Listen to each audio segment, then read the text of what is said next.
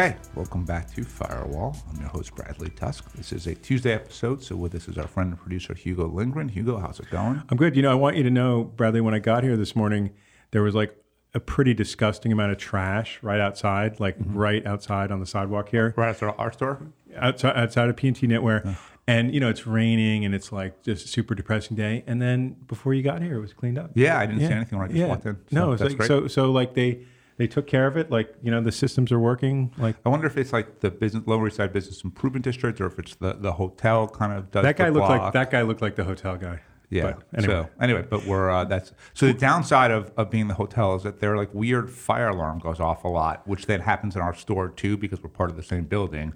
Upside is is trash. So okay. what do you know about this hotel that's above us here? Very little. I know that we tried to establish, like we, you know, I, I know that when we got open, Julie kind of went around the block in the neighborhood and introduced herself, and um, the people who had the least interest in interacting with us in any way, shape, or form was the hotel. Really? Yeah, none whatsoever. Okay. So, um, so I therefore know very little about them because uh, they don't seem to want anything to do with us. I have occasionally, if you want to get to Ludlow faster from here, you can cut through their lobby. Okay. I've done that, Everybody wants to do that. of course. So, Um, So, Bradley, now you're doing an event here at the store this week, or is it next week? Next week, November. 7th. November Uh, 7th. my novel, Obvious in Hindsight, is coming out. Um, if you are a fan of this podcast, and I think you would probably enjoy the novel too. And so uh, please consider pre ordering it. That would sort of help us with Amazon and whatnot. Um, I think we're going to do a proper episode about the novel next week. That's Cool. what that's what Corey wants. okay, great. Um, yeah, so anyway, November 7th at is it 7 p.m., 6 p.m.?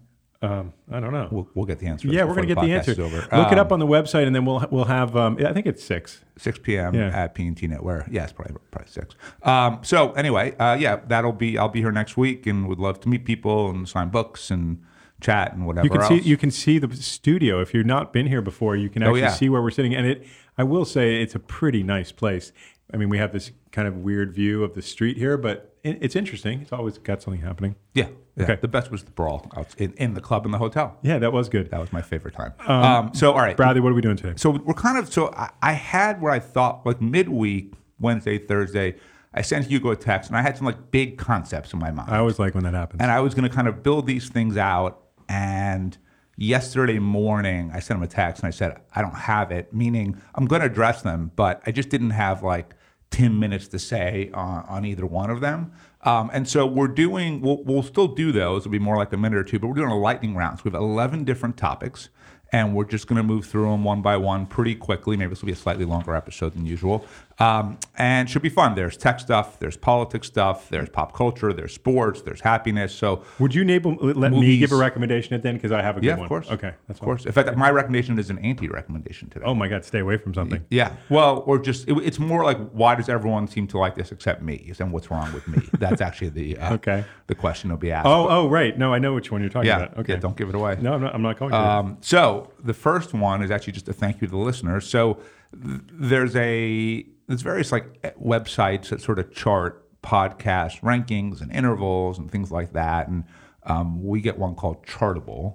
And I noticed on it the other day that it said we are number 4,071 in global podcasts.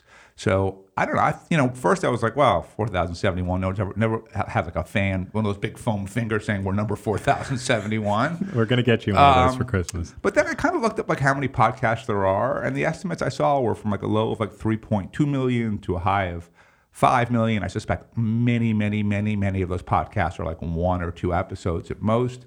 Um, but consider that number 4,071 didn't sound too bad. Well, I like it. I feel like we're like we're like an indie podcast where the, for the people who want something that's like you know not like totally off the wall or like from outer space, but that has like a distinctive like sort of vibe and and is not what everyone else is listening to. Like I'm a little surprised like you, you, like how many podcasts are just these kind of super bland like they're just it's just like channels on cable TV or something just where you could just flip flip flip and like there's no real sort of like reason to stop. nothing's on. The- Yeah. the- It's funny. The one you sent me a podcast over the weekend about the Big Dig, and I, I'm about an episode in so far, and I'm enjoying it. But there is really a formula for these sort of NPR type. I think they do a very, very good job with it. I agree. The thing that Always a host with three names. They always speak in a soft tone and, and in their sentences and question marks. Uh, well, the, oh, um, oh, I see what you're saying. It's just like there's a clearly there's a way you're supposed to be if you are doing like a left wing public like policy podcast, and they all seem to like be very, very rigorous about adapting. And to the is mode. not the Bradley Tusk way. You don't think so? You do not have an NPR vibe. No, Oh, that's too bad. I know. Um, I know. You're, you're fucked. all right. So the the first topic I want to talk about, or I guess you should you should do these. I should do them. Yeah, you you you, you Oh, I introduce it. tee them I'll- up. You team up. Okay, yeah. so this is your grand concept that didn't that, Didn't that quite didn't, didn't all turn the way get baked. Yeah. It, and and I'll just I'll just say the term and then which is good and I was excited. Um, tyranny of the minority. Yeah, so I, I think when the Maine shootings happened, eh, it's the same time that You're talking about the main shooting or the shooting oh, in, the in- Maine, in, Maine, Lewiston, right, Maine. Right. Three, three, three kind of big things from a news standpoint happened last week. You had you know the war in Israel, and I'd say here in the U.S., especially in New York, very widespread support for Hamas. Um, number two, the House Republicans finally picked a speaker, but it was an amazing debacle. Um, and then number three, there was another mass shooting this time in Lewiston, Maine. 18 people were killed. Um, and, and what I was thinking about in this notion of tyranny of the minority, in many ways, you know, since we talk about mobile voting on this podcast constantly, it's not that surprising. But in all of these cases, you have these very small groups of people who have managed to hijack public policy, public consciousness, uh, the entire narrative. So shootings, right? You know, we have we shouldn't have any mass shootings. We certainly have way too many. Um, but the reason we have that is because we have really low turnout in Republican primaries, heavy, heavy membership in the NRA of those voters, and therefore no Republican congressman is willing to uh, support an assault weapons ban because they will lose their seat immediately. Um, Chris Jacobs, who's a Republican, who was he's still probably a Republican, but he was a congressman from upstate New York, just outside of Buffalo. After there was a mass shooting in a Buffalo supermarket, voiced some support for the notion of an assault weapons ban, and the uh, he was this election was like two months later, and the line was taken away from him. He couldn't even run uh, on the Republican or Conservative Party lines. And this guy was a Trumper, right? This is a guy who voted against impeachment, voted that the election was was stolen, like all this shit, right? Um, and so you basically have this tiny group of people that vote in Republican primaries. And the same is true on the Democratic side, just not an issue on this particular one, but we'll get to that. So 25, 30,000 people, let's say, at most. And because of them, you know, kids keep getting killed. People keep getting killed. People in bowling alleys, people in bars, people in schools, people in churches, people in Walmarts. And it is terrifying, right? And it has made us uh, a country that actually our life expectancy has started to decline because there are so many shootings in this country, whether by suicide or or, or murder. Um, and so that's one. And then the House Speaker debacle, same the, the same idiots who are, you know, throwing people out of office for saying maybe we shouldn't make it so easy to buy an AK-47 are the same ones that are empowering people like Matt Gaetz and Jim Jordan and whoever else. Um, and the Republicans sort of ended up uh, it's kind of hung by their own petard or hoisted by their own petard. What's the what's the phrase? Hoisted by your own. Yeah, in the sense, but I don't actually don't think that the people who did it really minded because I think chaos sort of is the goal end goal for them. Um, and they eventually elected this guy Mike Johnson, who no one's ever really heard of from Louisiana. Seems extremely, extremely conservative. Um, although it seems like he believes it, which maybe is an improvement over Kevin McCarthy, who didn't believe anything and like didn't even barely pretended to believe anything. Um, but either way, again, it is Mike Johnson's staunchly conservative, heavily Christian focused uh, view of the world in line with the vast majority of American citizens? No. So, should that person be the Speaker of the House of Representatives? No. But again, because we have this tyranny of the minority ranging from both sort of low turnout in primaries to gerrymandering to you know Matt Gaetz sort of getting this concession from McCarthy when McCarthy won the speakership, where any person could call for a vote to motion to, to vacate the speakership. Um, all of that are sort of examples of minority rule leading to absolute chaos. Um, and the third would be sort of left wing support for Hamas. Um, you know, a, a, as a Jew who lives in New York City, Jordan on Saturday night, I think it was, Jordan, uh, from, I won't say where he lives, I guess, but from his apartment, there was a rally, a pro Palestinian rally uh, right below. So he was videotaping it out the window and he sent it to me. There were people flying Iranian flags. So we're not even just talking about Palestinian flags or anything. There were people who were just basically saying, you know, Jews should not exist, right? These are the same people, by the way, who were condemning Iran six months ago, you know, whatever it was when, when women were marching for, for rights there. And now, again, they're so desperate to be part of the, the club and to maintain their identity um, above all else that, like, any empathy, any rational thought, any sort of just common sense goes straight out the window.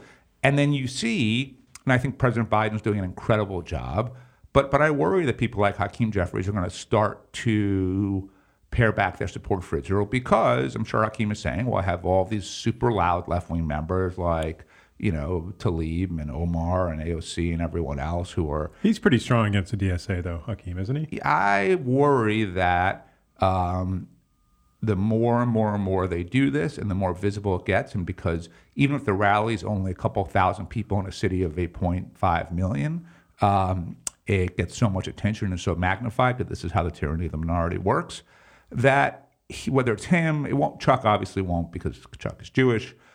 Biden, I think Biden's obviously been fantastic on Israel, but that doesn't mean that there aren't people all around him who are worried about the far left and losing support from them. And so, yet again, isn't this sort of like defund the police, though, where it's so at odds with what the what the what the mainstream of the country yeah, but, wants? But, but defund. If you look at police department budgets, a lot of them did decrease because the left wing sort of politicians who were for defund the police had enough political currency that they were able to convince other politicians that this is what they were supposed to do. And you saw cuts in police funding, right? And so, it, which then leads to people getting hurt, right? New York City has, I think, 33,000 cops right now. We're supposed to have about 40,000.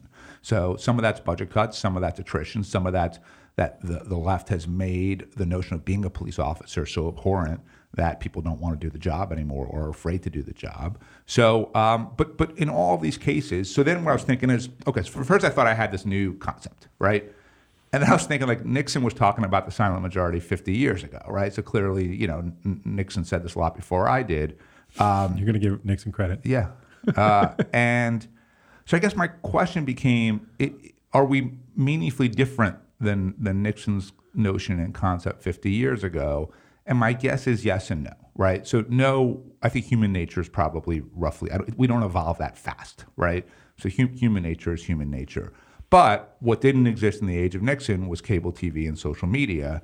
And so I think the the power of the minority to sort of take control and spread their tyranny and allow mass shootings and allow you know pro Hamas terrorist marches and everything else is because the means of communication have shifted so much that you know something very small can then be magnified and seen hundreds of millions of times um, and so as a result, what Nixon was warning about 50 years ago, and because it's Nixon, we all sort of dismiss it because he was an odious human being, but um, he wasn't all wrong in the sense of you have people who are very vocal. They tend to not represent the majority in any way. Um, they were already, in his view, kind of loud and, and, had disproportionate power back in whenever he said this, 68 or whatever it was. Um, and now here we are, plus 50 plus years later, and those same groups have even more power because we have this combination of, of terrible political corruption in the sense of things like gerrymandering combined with the power uh, of the internet. Um, and it's only getting worse and worse. And so, you know, we've talked about various fixes for this on this podcast all the time, repealing Section 230 and um, mobile voting and things like that. But um, I, I, just think that what we saw last week, unfortunately, was not a bad week, but it was a harbinger of, of what's to come. Um, so you have another concept that you also texted me about. Yeah. Um, and then I asked you where I could read something about it, and you said I couldn't because you'd made, it, made up. it, up. Yeah. So this is uh, the term is minimal viable suffering. So yes. Talk about that. So so I was you know I take every Friday morning uh, a, a meditation class with my teacher Kim Brown, and we spend basically half the class meditating and half talking about um, just kind of talking, but it's really sort of a, me asking questions about Buddhism and um, kind of the you know a, a, different perspective on life. And you know, in tech, we have this notion of a, a minimum viable product, and what that means is, what do you need to build to test your concept with the public, um, so that you get a sense of whether or not this thing can work. And so it's how much do I have to build for the MVP findings to be worthwhile, right? And so oftentimes, especially in the super early stages, what we're talking about is the money needed to build out the MVP. We invest a little later than that, so that tends to not be us quite as much. But if you're an angel or a pre seed investor, that's what you're funding effectively is the creation of the MVP to then see if the founder's thesis has any value whatsoever. And if so, and there's a little bit of traction, that's how they then start raising subsequent rounds of financing. So it, it, it's it's a good concept because everyone sort of understands it. It's like a it's not lingo for the sake of lingo. It's like lingo where I think it just is is a useful shortcut um, and saves a couple of minutes of conversation. And I was thinking Buddhism. There's almost this notion of kind of minimum viable suffering, right? Which is, as I understand it, Buddhism believes that there is a certain amount of suffering that is inherent to life, and you cannot escape it, and you cannot make it go away, and you're going to encounter it one way or the other. And where I think Buddhism is very different from sort of the tendencies that we sort of developed, you know, over here, is the argument in Buddhism would be when you have discomfort, when you have anxiety, the best way to deal with it is to sit with it and to feel anxious and to feel uncomfortable and process why you're feeling that way and let the moment both engulf you and then let the moment pass. And that is the best way to ultimately process it healthily and move on. I think in our society, we tend to resort much more for immediate relief, right? And that could be anything from drugs to alcohol to sex to gambling to, you know, the internet, social media or, or whatever it is. Um, and, and I think that, you know, it's, it's one of those things where we're really trading short-term relief for a lot more long-term pain because we're not really processing uh, our emotions and figuring out what the problem is or, or, what we could do about it or just how to even accept it. Um, and I, I, think, I guess what I want to start putting forward is the argument for minimal viable suffering. And I think to me, this became especially clear when I quit smoking weed. So I quit smoking weed a couple of months ago. I had been a fairly regular user, you know, since college. And, you know, when it was illegal, the friction of getting it was enough to keep my usage somewhat moderate because I had to go to some level of trouble to get it, right? Um, once it became sort of legalized, and then fucking New York City with the 8,000 illegal weed shops completely omnipresent and highly potent and mainly uninspected and unregulated and everything else, the effort I needed to put forward to do it in moderation because it was so plentiful and so available, I had to expend so much energy to do that that I realized I was better off just stopping entirely. It actually has been a lot easier to just not smoke weed at all or right, than moderate. drugs yeah. than moderate. But one of the things that I didn't expect to happen during the process that did was some really, really difficult moments where you know, there were things in my life that I you know, knew were issues or problems or failures or whatever else. But I think in many ways, how I dealt with it was like, well, fuck it, I'll just smoke a vape, right? right. And instead, I had these periods. I remember I had a, a weekend where I didn't have the kids. Um, it was like a summer weekend. I was in the city. No one was in town. I was really pretty much on my own. And I think clearly that's what I would have done, both for entertainment and diversion, but also for sort of, you know, self medication and pain relief and I didn't. And it was miserable, right? In the sense of like, I had to sit there with a lot of shit that was really hard to accept, to process. Um, tons of anger arose during that, a lot of, a lot of grief. Um, but ultimately, you know, by doing it then and then having that go on for some more time, I did finally process a lot of these things. And I'm far healthier, not just because I now no longer smoke weed, but but also because uh, I forced myself to sit with the discomfort, sit with the anxiety, um, and sort of endure kind of minimal viable suffering. Now, it wasn't if the suffering wasn't viable, then maybe I would have turned to weed or, or, or whatever, right? Or at least sought help in some way. I didn't have to do that. I was able to kind of get through it on my own. Um, but but ultimately, as as difficult as it was, it, it, was a huge turning point in my life, right? Um, and so I, I think this notion of minimal viable suffering, which you know you could argue in a way is like the marshmallow test, right? Which is, are you willing to take a little bit of short-term sacrifice in return for more long-term gain? Um, I think is something that you know I would hope could catch on a bit. I get that, you know, I'm like probably every annoying person that starts learning about meditation and Buddhism. They're like, look what I just discovered. Now the world will change because I've seen this, right? Like people are like, come on, give me a fucking break. Um, and my friend Josh Isay, who is the person that has kind of been helping me sort of through this whole process of kind of learning meditation and everything else, I, I sent him a text sort of saying, what do you think about this concept? And I'm going to read his response because he didn't quite Endorse it? disagree or agree. Okay. But I thought it was interesting. So he said, I've never thought about it that way. That's very interesting. Here's what I would say We cannot control our moods or our emotions, they come and go. Anxiousness will arise, sadness will arise, but that is not suffering in the Buddhist definition, that is living. The suffering comes from when we crave for them to go away or when we identify with those feelings. If we sit with them, watch them like clouds moving through the sky, then we realize it's impermanent, that it's not I, me, or mine. So we can feel sad or angry or anxious, but we are not wrapped up in it. That's the suffering. Um, that you can control. Let me give you an example that I'm dealing with right now. I tweak my back, it hurts. Okay, that's one level of suffering. I cannot control that feeling in my back. But I sit here and think, when is this going to go away? It's never going to go away. I can't be such an idiot at the gym to lift that weight. Now I can't go to the gym and work out. I'm going to get fat. I'm going to get weak. What was I thinking? That suffering, that I can control. And I can control that by being in this moment, not in the past or the future.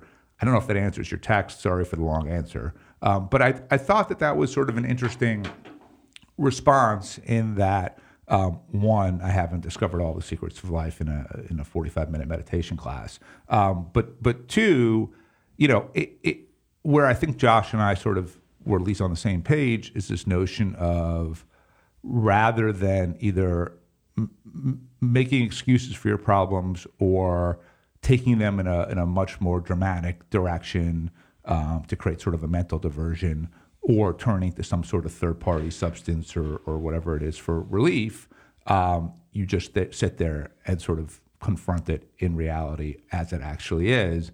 And by doing so, as Josh said, the feelings do pass and, and you feel better. Right. Although it's funny, just that, that word confront feels a little strange to me in that context, right? Because he's not talking about confronting it. It's almost just like sitting with it, right? Well, confronting yeah. it means like you're going to grab it by the lapels and like shake it out or something, right? It more just sort of confronting the fact that like Josh lifted a weight he shouldn't have lifted. It was stupid. I'm sure when he was doing it, he knew he shouldn't have been doing it. That I, you know, I do this shit at the gym all the time. You do? You lift weight like too many weights? You know, now that I only lift with a trainer, no. But when I lift it on my own, yeah, all the time because I'm in a rush. I mean, that's how I broke my back in 2003. You know, I was doing squats, and there was a guy um, in front of me waiting. I was waiting for him to finish, and he had an extra 25 on each side of the bar, which doesn't look like you know that much weight. Yeah, and. I was in a rush. 25 on each side. busy. extra? I'm an important man. Whatever. It was bullshit. And like, so like, fuck it. I'll, I'll be fine. And when he finished, I stepped out with it, and then it was too heavy, and it pulled me down so hard that when I hit the ground, I cracked two vertebrae. L1 and L2. Now, thank God the weight fell away from me and not on me, because then I think I might have been paralyzed as opposed to just having a broken back. Um, but basically, because I was being, you know, stupid, um, I really injured myself. Thank God everything's okay. But um, point being, so I, I, I guess the confront in, in my sense here would be you confront the fact like, okay, I did something stupid. It happened. I can't change the past. Let's move on. I guess that's how I would define confronting. Okay. Um, should we move on to the next subject? I Yeah. feel like we could talk a lot more about this, and maybe No. we should. I, I'm, I'm gonna I'm gonna put a little editorial note to to listeners here.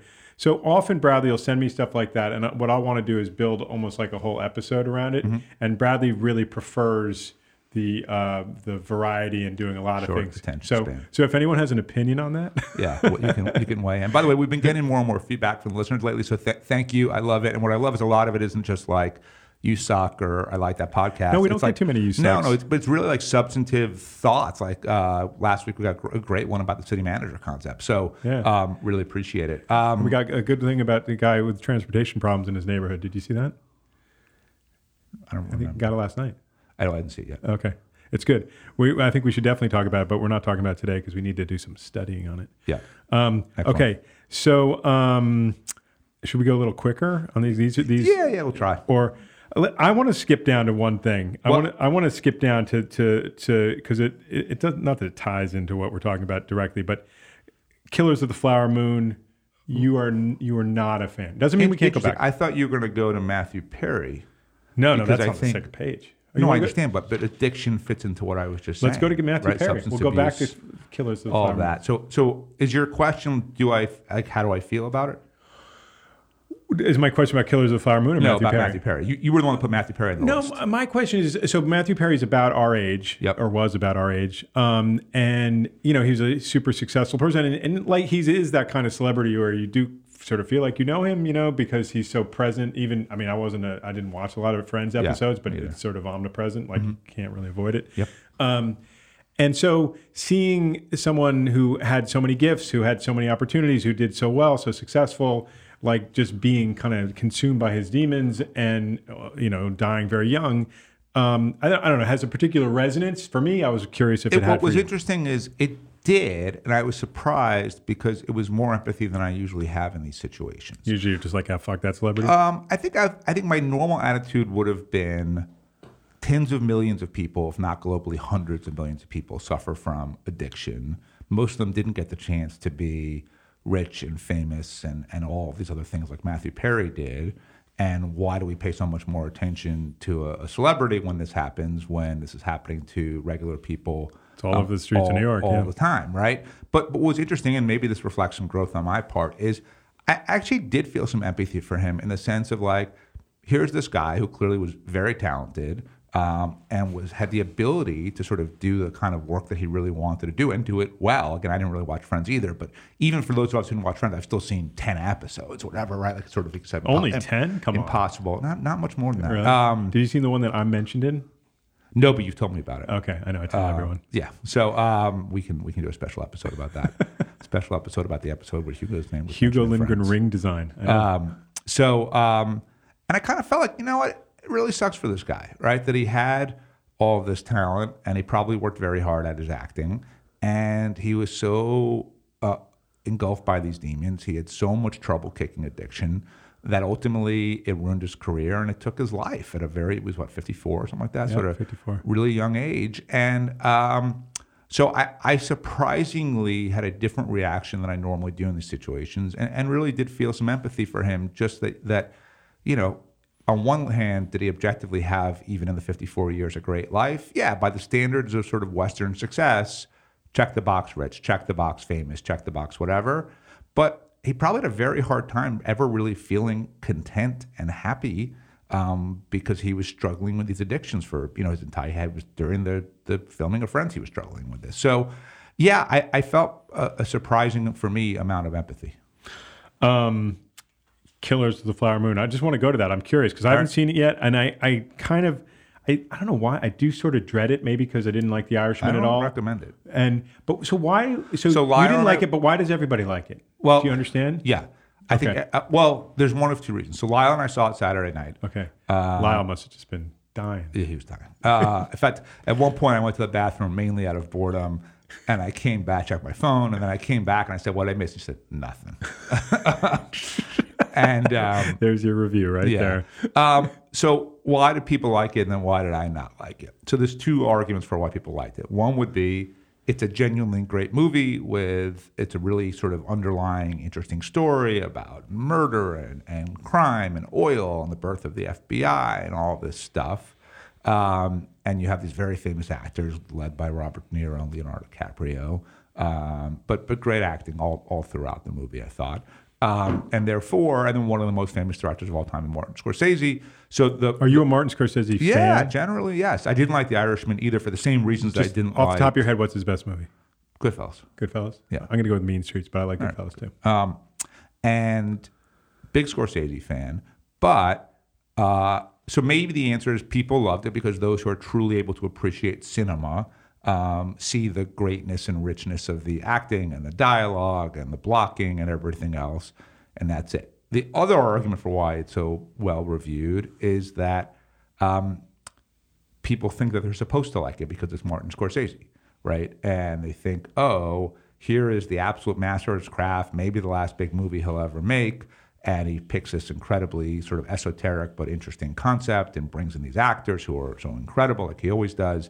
And um, therefore, this is what great cinema, great, uh, I, I use that word sort of in a derogatory sense, but like what, what, what a great movie is supposed to be and therefore I must like it, right? Some of the same group think that has people who probably don't actually support, you know, putting Jewish, beheading Jewish babies, support, have them supporting Hamas because they think they're supposed to if they want to be considered progressive. Um, the alternative would be it was just a fucking long, slow, boring, self-indulgent movie. It was three hours and 27 minutes. Like, and I know this because Out of 10, two, three, what?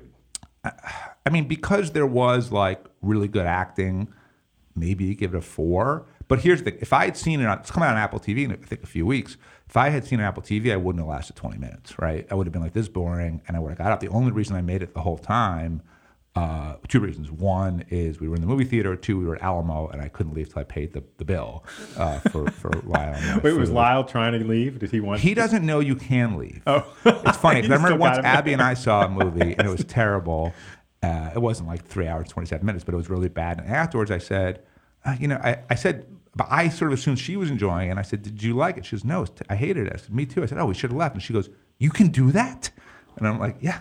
Um, so I, I wish we had left because I, I, and then I kept thinking, well, maybe it's going to like be awesome at the end. Um, but I, I kind of think like The Irishman, which also was an interesting underlying story and great actors and everything else.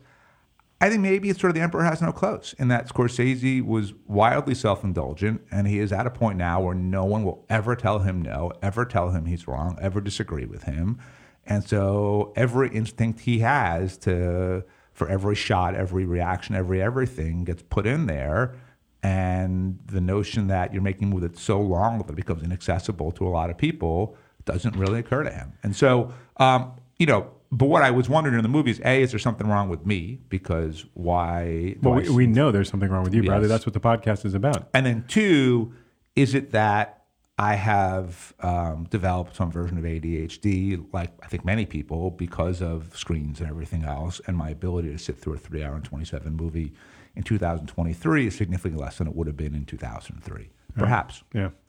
Um, Marc Andreessen's Tech Manifesto. Yeah. So Mark is kind of developing this little cottage industry of these manifestos.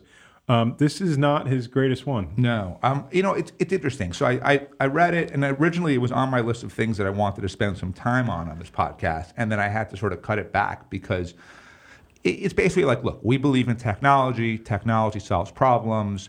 Technology is how we advance from the Stone Age to where we are today. We believe in growth. We believe in markets. Um, we believe in new ideas. We believe in, and then they had a couple specifics like nuclear fusion, but it was it was it was very fifty thousand feet, may, maybe even higher than that. And I found myself like there's very little that I disagreed with in it. The only thing I actively disagreed with was that they specifically opposed universal basic income, which I support. Um, and look, I sort of get it from the sense of mobile voting is very much a, a techno optimist perspective, right? Which is that we've got this broken democracy, this broken society. It's leading to school shootings, dysfunction, and everything else. And there's a way to use technology to fix it. Um, and we're going to try to make that happen. So that, that fits into their playbook very, very well. But then I think about the reality of what I have to do to actually make mobile voting happen. All the constituencies and alliances we have to form, all the people we have to fight off, um, all the things that we have to do that have nothing to do with building good technology. I mean, we're, we're going to finish the tech at the end of this year. We're going to put it out beginning of next year.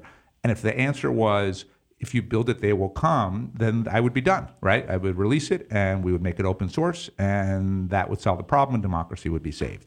And like, that's just the first fucking step, man. And then like, it's going to take years and years and years of slogging through and fighting and bills in every state and people attacking me and me attacking people and all of these different perspectives, many of which are valid, you know, being brought into the mix and, and working through all of that to actually make this the reality of how we vote.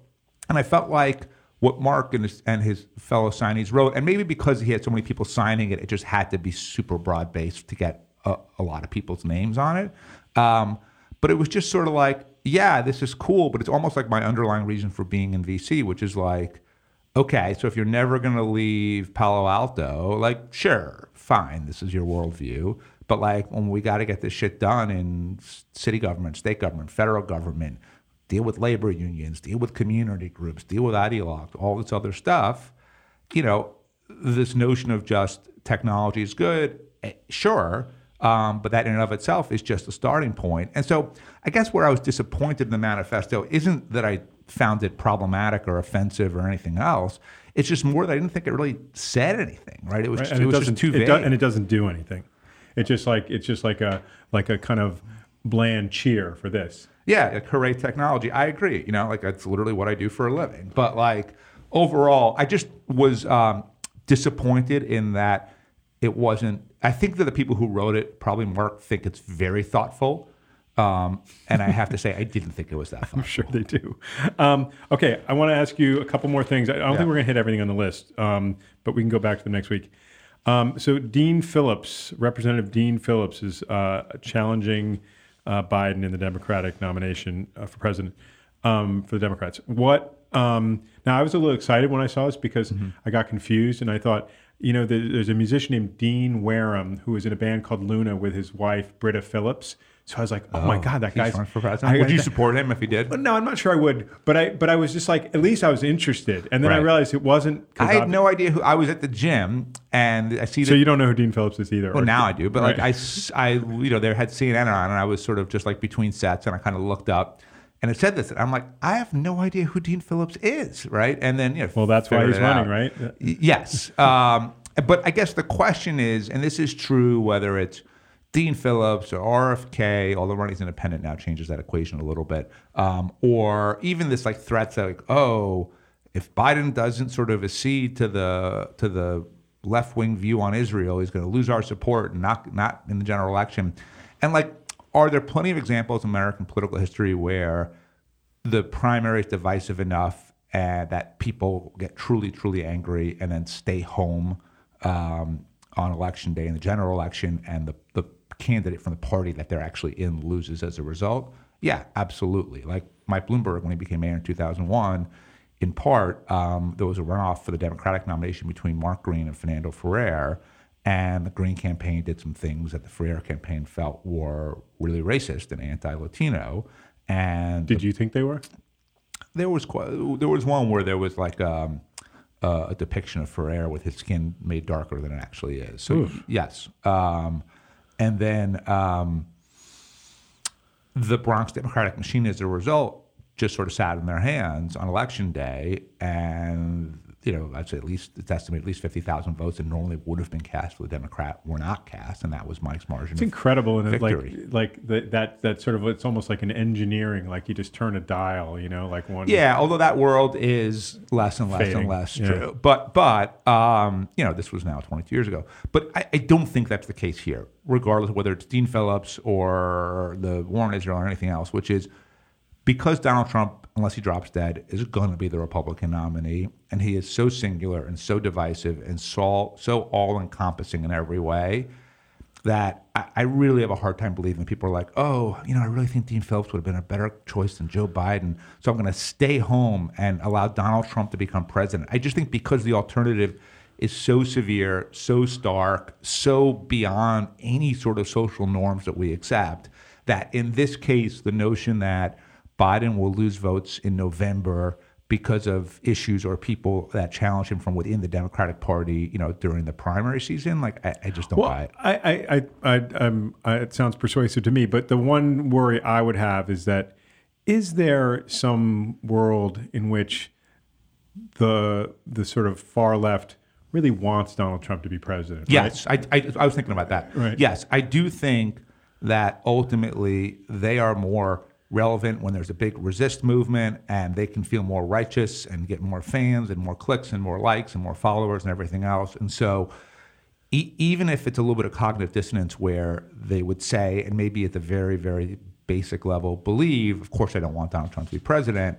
Um, I think on some level they bet. Just like, by the way, your old industry, the news media, same thing. I mean, the truth is, the New York Times is much better off if Donald Trump, Trump Oh wins my that God! election. Yeah, they're no, they're the they're they're they're you have to read it. You have right. to you know. you know, Les Moonves had that quote before he got sort of forced out of CBS in scandal, Mm-hmm. which was like, Donald Trump may be bad for the world, but he's damn good for CBS. Yeah. Um, and you know, so I think there's a lot of people who are putatively on the left who would benefit from a Trump win, and on some level, maybe manifesting that in their actions, even if they don't mean to. Um, is your non-recommendation Killers of the Flower Moon? Yeah, I had Okay. one substantive topic that we didn't get to that I'd like to. Oh, you want to? the, okay. the, met, the meta lawsuit. Go ahead. So um, last week there were two lawsuits filed. Uh, in one, the states of California and Colorado attorney generals led a group of 33 states.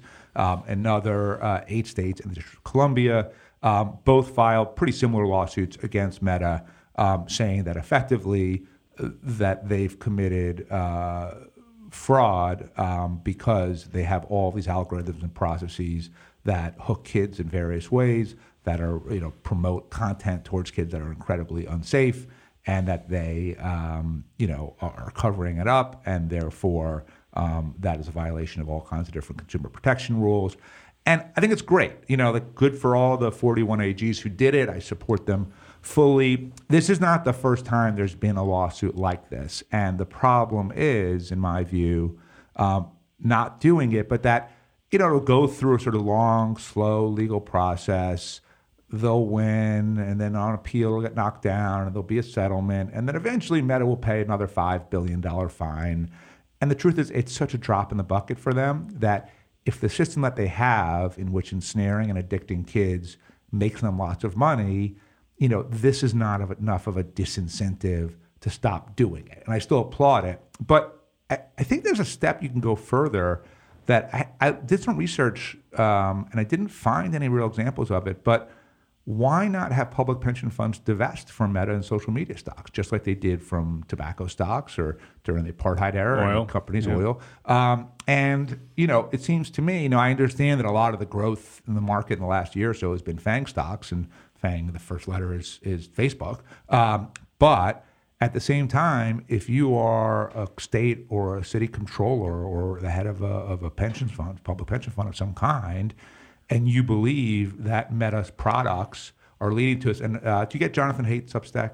I don't. Should I? I, I like Jonathan really, Haidt. I really like it. Okay. Um, so there was a. It came this timing was great because I already had this on my list, and then it, it came in this morning, and they were talking about, um, and he focuses very much on this specific, specific issue of the harm of social media towards teenage mentality. So um, ages four, 10 to 14, 10 to 14, um, since 1968, I'm sorry, since 2009, sorry, till today, so the last 15 years basically, 179.3% in the suicide rate among girls ages 10 to 14, 137.8% increase in boys aged 14, and then 15 to 19, a little better, but not much.